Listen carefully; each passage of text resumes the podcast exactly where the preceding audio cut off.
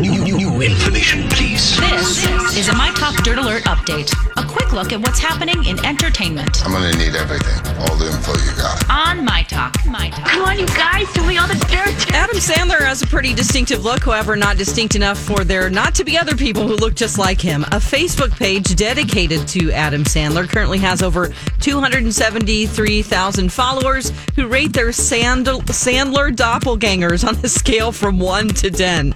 Uh, the page's administrator admits that either people have uh, abysmal facial recognition and lack any nuance, or they miss the point of the page and expect exact doppelgangers every time. It's actually kind of funny to see those who look most like Adam Sandler. Toby Keith continues to salute wounded soldiers as he tours the country. He performed in Pittsburgh on Friday evening, uh, and he honored a retired Marine, Corporal Brandon Rumbaugh, with a new all-terrain wheelchair. He lost both of his legs while in Afghanistan in 2010 as he carried a fellow Marine to safety, uh, resulting in him losing his legs after stepping on an IED.